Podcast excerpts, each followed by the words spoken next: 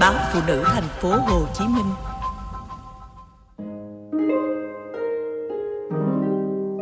Người chồng bồi bạc quay về khi tàn tạ. Chị kể, vì anh mà chị ngồi tù.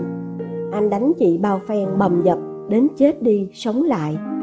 Anh bỏ mẹ con chị theo bà nhỏ.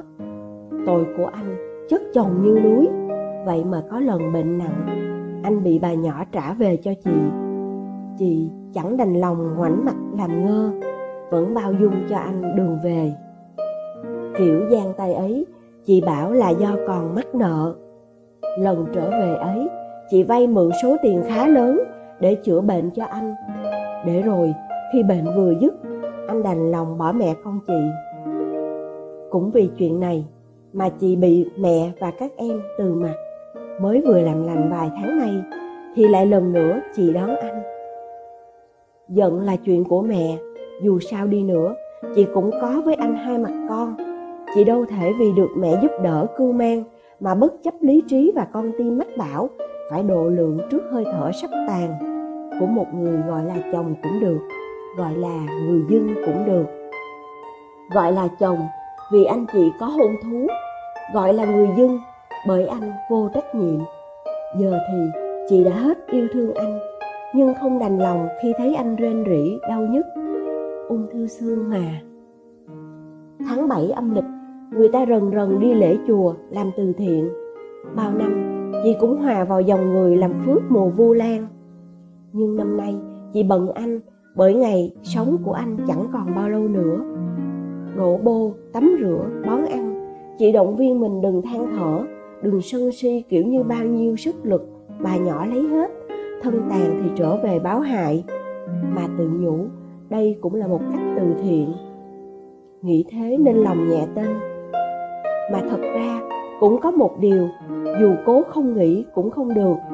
Có thể vì chị là đàn bà, vì chị nghèo chăng?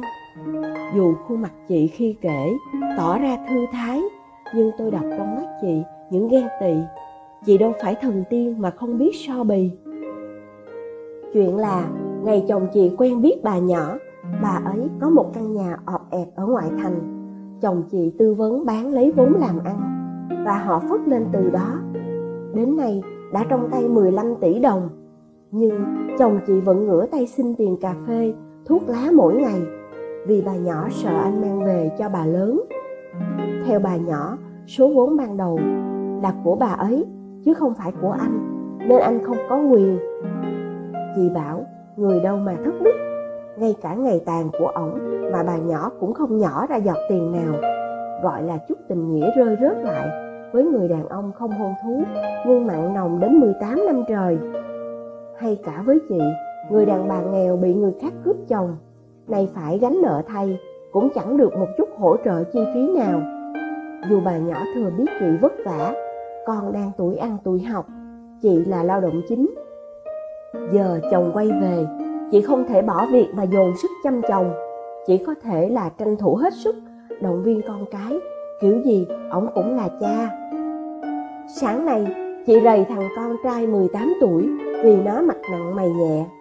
Ý nó là ổng có tình nghĩa gì đâu mà mẹ con chị phải ra tay nuôi nấng. Mọi ý nghĩ của nó, chồng chị đoán ra hết chị sợ ổng sốc mà bệnh tình nặng thêm, nên mới dắt nó ra trước ngõ chỉ dạy. Chị muốn dạy cho con tình yêu và trách nhiệm với người sinh thành, ngay cả khi người ấy chẳng ra gì với con cái. Mang sân si, thù hận với mẹ cha là tội bất hiếu, còn với chị, vợ chồng một ngày là nghĩa.